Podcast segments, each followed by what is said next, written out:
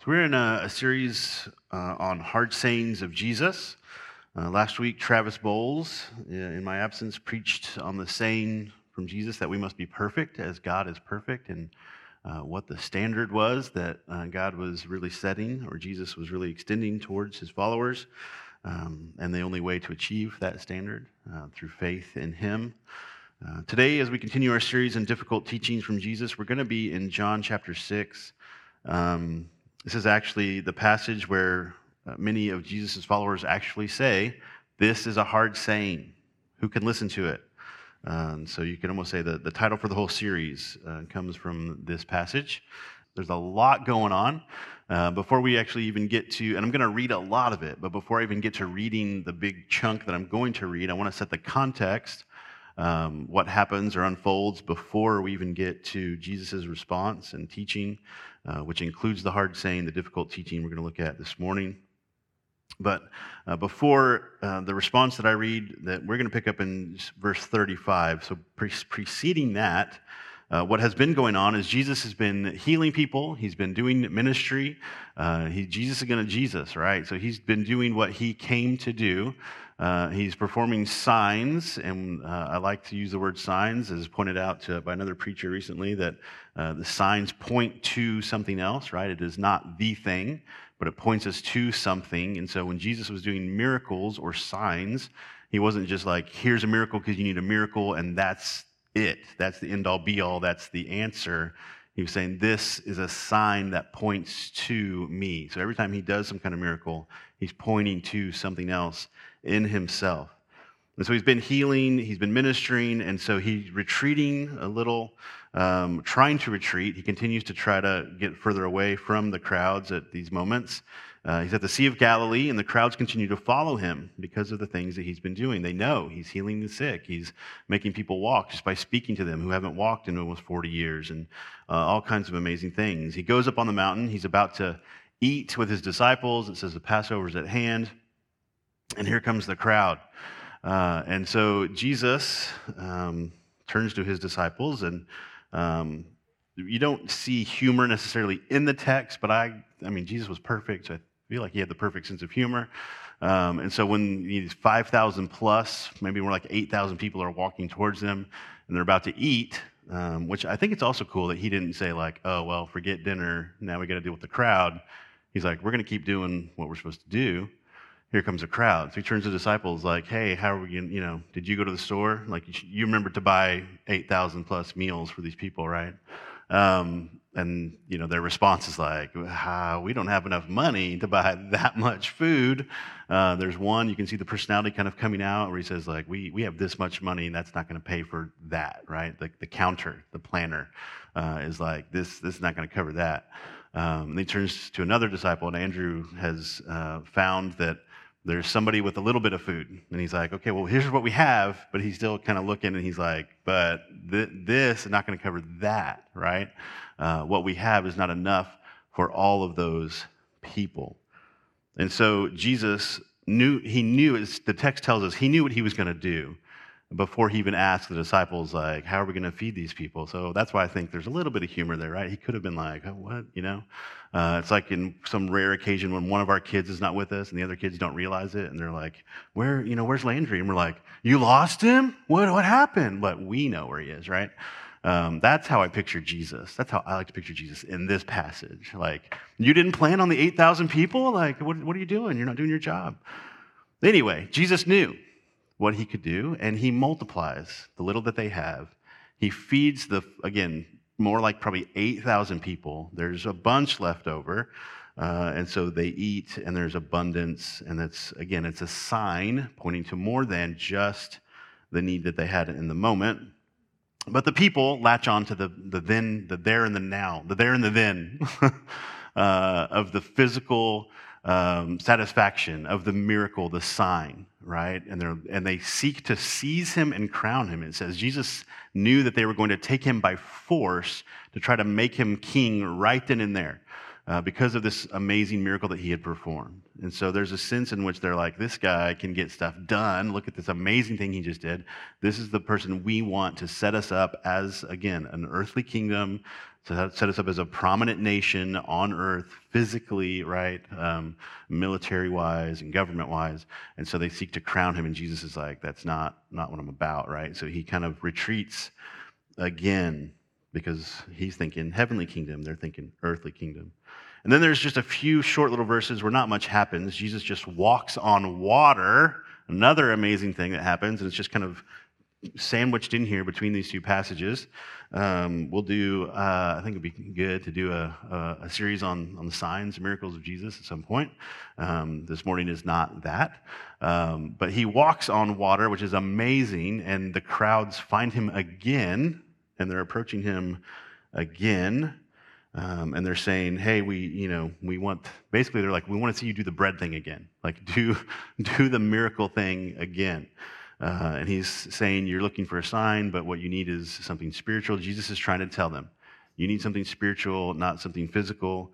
Um, you know, he's like, You're looking for the wrong kind of bread. You need to believe in God. And they're like, Oh, okay, we'll do that sign, that bread sign miracle again, and then we'll believe in God. Uh, and so they kind of refer to manna, right? They're like that, you know, God provided manna back then. We just saw you provide this bread uh, yesterday. Uh, and so give us, give us another one of those and we will, we'll believe, we'll trust, right? Uh, whatever bread you say is best, Jesus, right? They're like, maybe we're not saying it right, but like, give us whatever bread you decide and then we'll believe. And then we're going to pick up with his response. John chapter 6, starting in verse 35. Jesus said to them, I am the bread of life. Whoever comes to me shall not hunger, and whoever believes in me shall never thirst. But I said to you that you have been you have seen me, and yet do not believe. And that the Father gives me will come to me, and whoever comes to me I will never cast out. For I have come down from heaven, not to do my own will, but the will of him who sent me. And this is the will of him who sent me, that I should lose nothing of all that he has given me, but raise it up on the last day. For this is the will of my Father, that everyone who looks on the Son and believes in him should have eternal life, and I will raise him up on the last day. So the Jews grumbled about him because he said, I am the bread that came down from heaven. They said, Is this not Jesus, the son of Joseph, whose father and mother we know? How does he now say, I have come down from heaven? Jesus answered them, Do not grumble among yourselves. No one can come to me unless the Father who sent me draws him. And I will raise him up on the last day. It is written in the prophets, and they will all be taught by God. Everyone who has heard and learned from the Father comes to me. Not that anyone has seen the Father except he who is from God. He has seen the Father. Truly, truly, I say to you, whoever believes has eternal life. I am the bread of life. Your fathers ate the manna in the wilderness, and they died. This is the bread that comes down from heaven, so that one may eat of it and not die. I am the living bread that came down from heaven. If anyone eats of this bread, he will live forever, and the bread that I will give for the life of the world is my flesh. The Jews then disputed among themselves, saying, How can this man give us his flesh to eat? So Jesus said to them, Truly, truly, I say to you, unless you eat the flesh of the Son of Man and drink his blood, you have no life in you. Whoever feeds on my flesh and drinks my blood has eternal life, and I will raise him up on the last day. For my flesh is true food, and my blood is true drink. Whoever feeds on my flesh and drinks my blood abides in me, and I in him. As the living Father sent me, and I live because of the Father, so whoever feeds on me, he also will live because of me. This is the bread that came down from heaven, not like the bread the fathers ate and died. Whoever feeds on this bread will live forever. Jesus said these things in the synagogue as he taught at Capernaum. When many of his disciples heard it, they said, This is a hard saying. Who can listen to it? But Jesus, knowing in himself that his disciples were grumbling about this, said to them, Do you take offense at this? Then what if you were to see the Son of Man ascending to where he was before? It is the Spirit who gives life, the flesh is no help at all. The words that I have spoken to you are spirit and life, but there are some of you who do not believe. For Jesus knew from the beginning those who, were, who did not believe him and who it was who would betray him. And he said, This is why I told you that no one can come to the Father unless it is granted him by the Father. After this, many of his disciples turned back and no longer walked with him. So Jesus said to the twelve, Do you want to go away as well?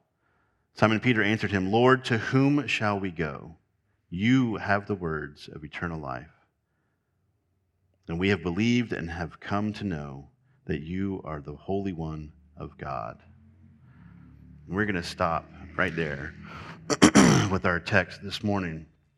And there is a lot there. I, I, I, know there's so much. You may have gotten lost in the reading of it. I apologize for that, but just didn't think I could skip, pick and choose on that, right? And we went over a lot of this two weeks ago in Bible study, if you were able to be there, because it was the first I am statement that we studied in our I am statement study uh, with R.C. Sproul, last week with uh, Professor Will. Now, this is a difficult teaching where Jesus is spiritualizing something physical, a physical aspect of life, and he's kind of speaking metaphorically. But people are confused because he said, Unless you eat the flesh of the Son of Man and drink his blood, you have no life in you. Just like Nicodemus in John chapter 3, asking how he can be born again as a grown man, or the woman at the well in John chapter 4, looking for this, where's this water that you're offering that will make me never be thirsty again? Jesus is taking something physical, something in the context of earth and life, and pointing to something greater. But they weren't quite getting it, just like uh, the audience here is not getting it in John chapter 6. And so, just uh, first, I want to talk about what Jesus is not saying in this passage, uh, and then we'll spend some time on what he is saying. First of all, Jesus is not saying that we're to eat his actual flesh and drink his actual blood. Uh, we already read the main reason why, and we'll look at it again in a little bit. But some of the other evidence that points us to this fact is that Jesus promises his flesh to the whole world in verse 51. There simply is not physically enough of Jesus' physical body to allow the whole world to eat his body. Now, Jesus is God and he can perform miracles. He just multiplied bread and fish not long before this. And so some faiths believe in something called transubstantiation, which is the belief that the communion elements, like we have in our tray here, literally become the flesh and blood of Christ while maintaining the appearance and taste of what they are in the tray bread or wine, crackers, etc. And they base that belief that it actually becomes the literal flesh and blood in a passage like today, and when Jesus instituted the Lord's Supper, and he says, This is my body, right? So that would be a belief in the miraculous multiplication of Jesus' actual flesh and blood, that he is uh, performing a miracle in actually multiplying his literal flesh so that there's enough for everyone to partake of it and drink it. But Jesus here in John chapter 6 keeps pointing to a spiritual bread. He's not pointing to his actual flesh. to be eaten or consumed. He tells them back in verse 27 not to seek the bread that perishes, right? This physical bread that goes away, that's temporary, that's earthly. In verse 58, Jesus says that the bread of life is not like the bread that their fathers ate. Though that could be argued that he's talking about how it's uh, efficient, right, for satisfaction or salvation. Regardless, we have some strong indicators here that Jesus is pointing us to spiritual bread, not his literal body. He's also not saying that literally eating and drinking anything grant us eternal life. So even if you argue, okay, it's just bread and wine, it's just juice and cracker, it's not the literal flesh, but if I eat it, that's what saves me. He's not saying that either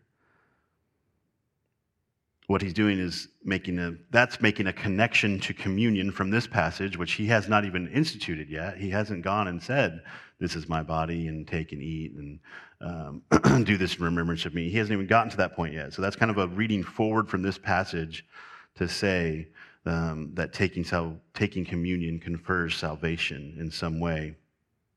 We know from the rest of scripture that taking communion is not required for salvation. Uh, the short answer to refute this is that we understand from Scripture that we're saved by grace through faith and not of works. So, eating uh, or doing anything would be a work, something that you do, something that's required of us, of effort from ourselves to save ourselves. And that is not what Scripture points us to. So, Jesus cannot mean that physically, physically, literally eating the flesh and blood, whatever they may be, flesh and blood, juice and cracker, bread and wine, whatever, he cannot mean that eating that is a requirement for salvation, because we do not see that in Scripture. We see uh, teaching against that in Scripture. So, our view is that in that tray is not the literal flesh and blood of Jesus. Uh, and when we eat it, we are not earning salvation or receiving salvation, but we are um, participating in something that Jesus has given us as an act of obedience, an act of worship, an act of reflection. We identify with his broken body, his shed blood. We reflect on his sacrifice. We're proclaiming his death till he comes again. So it is something that we're called to do. It's something that helps us to identify with one another as a family, as a spiritual family, as a church. But it is not conferring salvation upon us. It is not consuming the literal flesh and blood of Jesus. So those are a couple of things he is not saying in this passage. Jesus says in verse 63, right? It's the spirit who gives life, the flesh is no help at all. So I can't help Jesus save me by eating bread and drinking juice, right? uh, I'm saved completely by his work. So then, what is Jesus saying? What is Jesus saying in this passage? As I mentioned, he's uh, doing something here as taking eating and drinking, making them metaphors for trusting and believing in him. Uh, he spells it out for us in this passage, and maybe sometimes it just gets lost. It's uh, he says it a few times. And so it's interesting that they would say, you know, we don't get this. This is a hard saying. Um, what, are you, what are you talking about? How can we eat your flesh and blood? Uh, but in verse 35, Jesus says, I am the bread of life. Whoever comes to me shall not hunger, and whoever believes in me shall never thirst. And again in verse 47, he says, Whoever believes has eternal life. So he interchanges eating and drinking with believing, and he interchanges bread of life with himself. And so if eating and drinking symbolize belief, trust, faith, and the bread symbolizes him, then you can say, okay, then take bread, uh, take eating and drinking, make that believe, take bread and make it Jesus, believe in Jesus, and you receive eternal life. And so uh, I don't know why he would choose to put uh, a difficult teaching or saying to, uh, to kind of wrap around these things. I can give you some reasons why I think that he did that. But what Jesus is pointing us to in this passage is not to eat his flesh or drink his blood, um, but to believe in him only for eternal life. Almost everywhere in this passage that you see him say, eat or drink, it's believe and know. It's trusting in his body that would be offered up for us, and his blood that would be spilled. It's not eating that satisfies hunger and gives eternal life, it's believing in Jesus. And it's not drinking that quenches thirst, but believing in Jesus, the living water, as he called himself, which seals us for eternity in him. Now, Jesus, he points to bread, I believe, because of the connection to manna, right? There have been signs of physical sustenance and uh, manna and provision from God. And so he points to that and uses that, uh, that metaphor, that illustration to say, I am bread. You, you need bread for physical life. Well, you need spiritual bread. You need Jesus for spiritual life.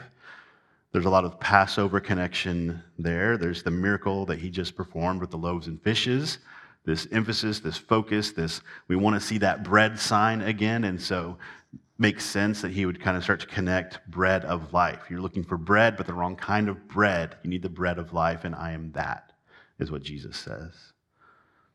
He's pointing us to bread because people think their greatest need is physical, but their greatest need is actually spiritual.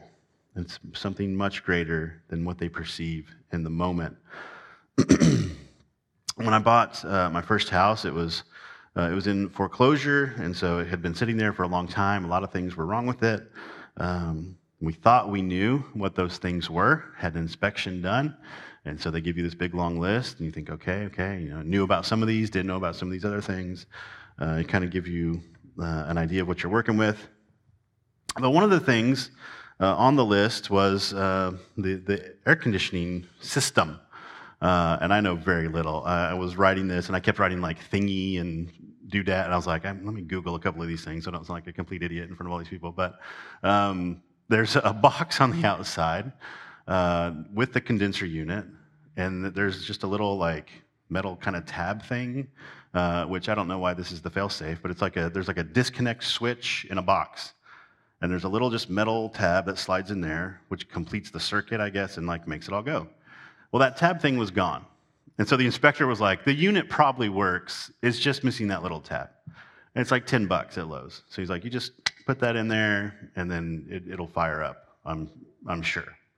Uh, I was like, oh, okay, that doesn't sound too bad. That's so easy, even I could do it. And so I go and get the part. I'm like, but if you know me, Danielle knows me, it's never as easy as it's supposed to be, even if I have YouTube or a professional walk me through it, whatever.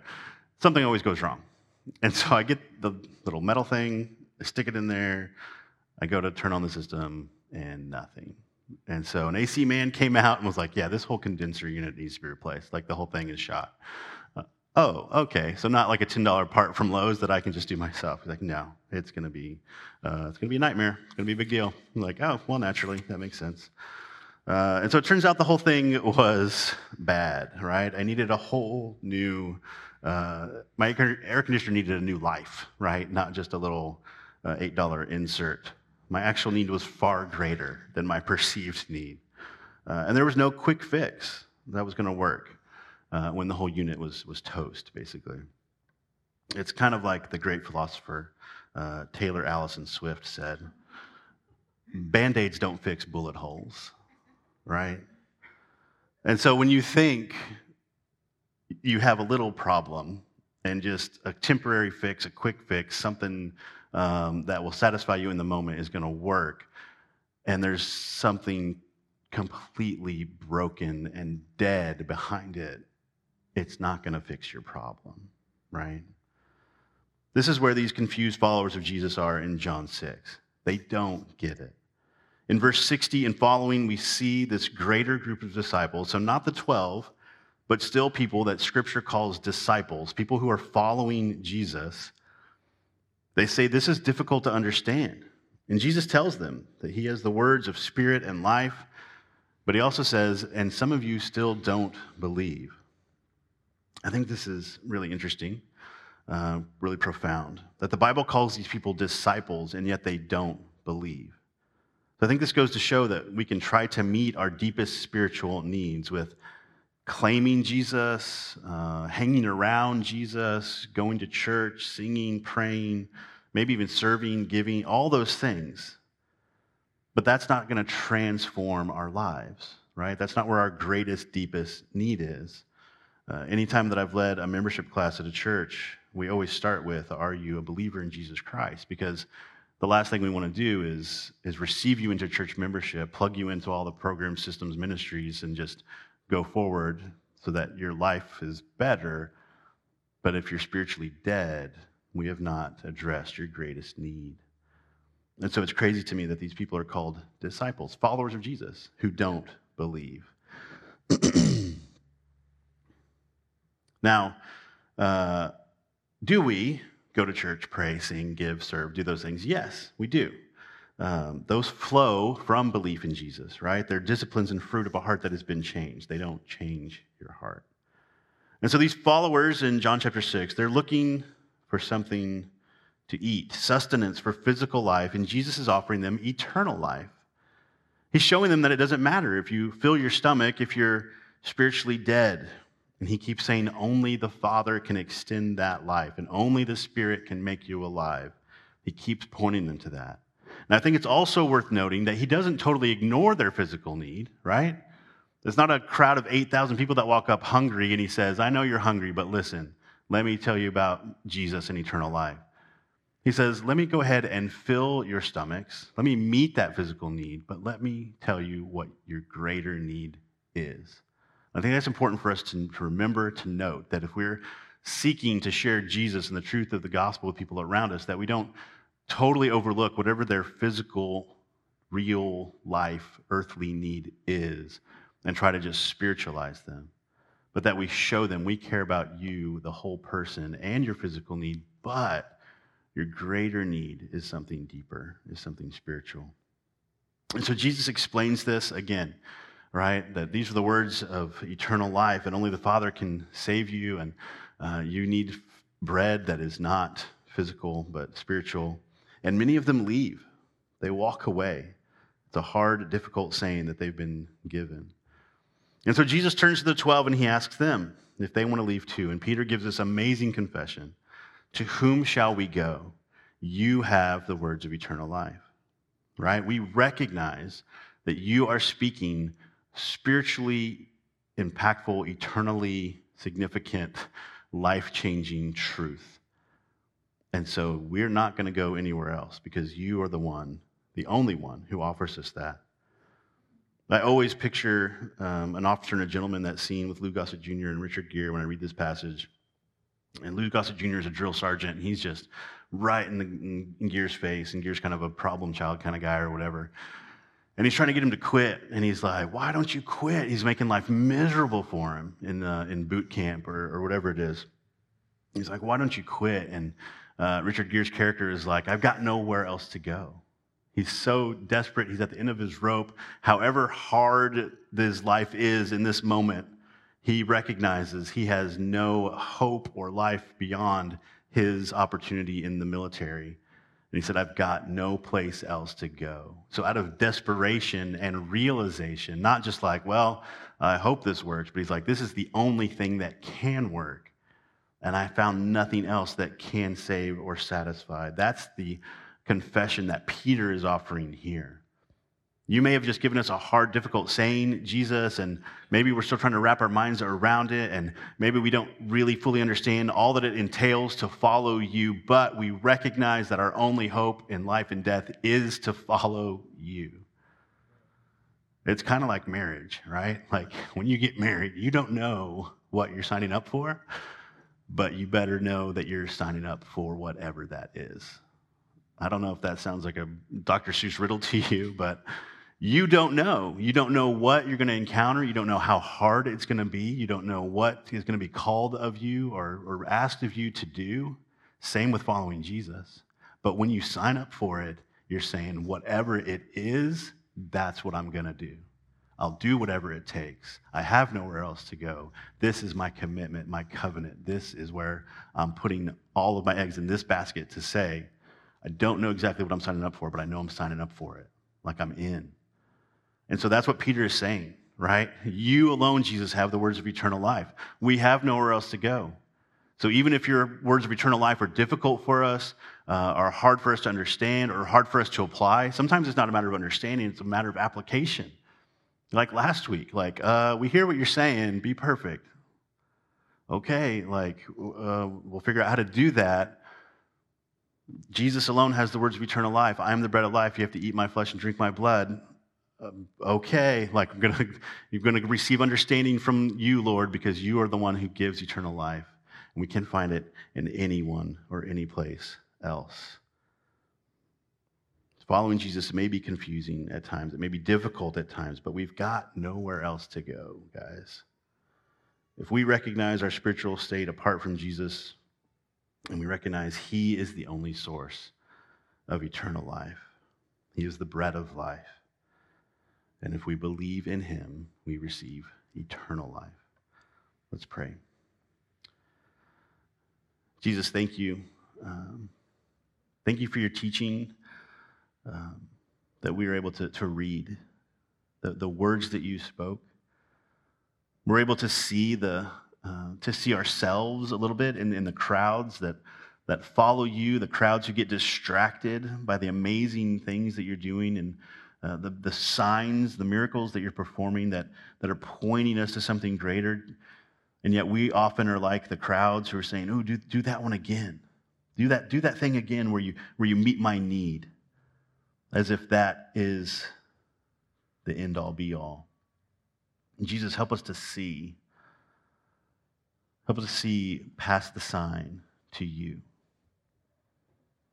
Help us to trust and to believe in you, the true source of life.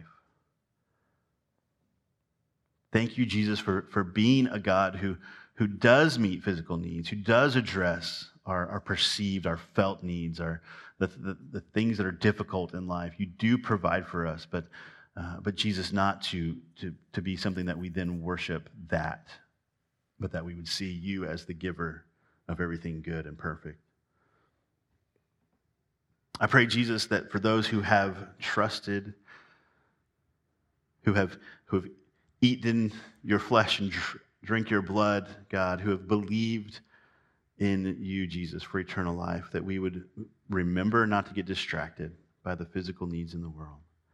That we remember that there are many who are still far from you, who have yet to trust in you for eternal life.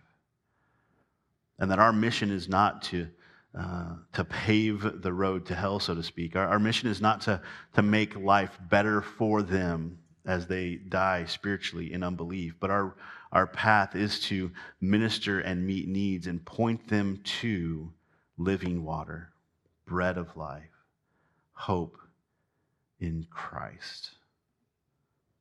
Thank you, Jesus, that, that the flesh is no help at all, and that the Spirit alone gives us life. That there's nothing we can do, nothing we can earn, no effort that we can perform, a work that we can set forth that, that earns us spiritual life or helps you give us spiritual life.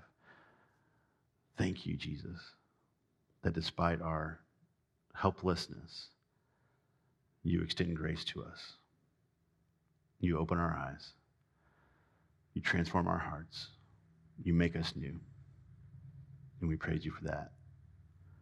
Amen.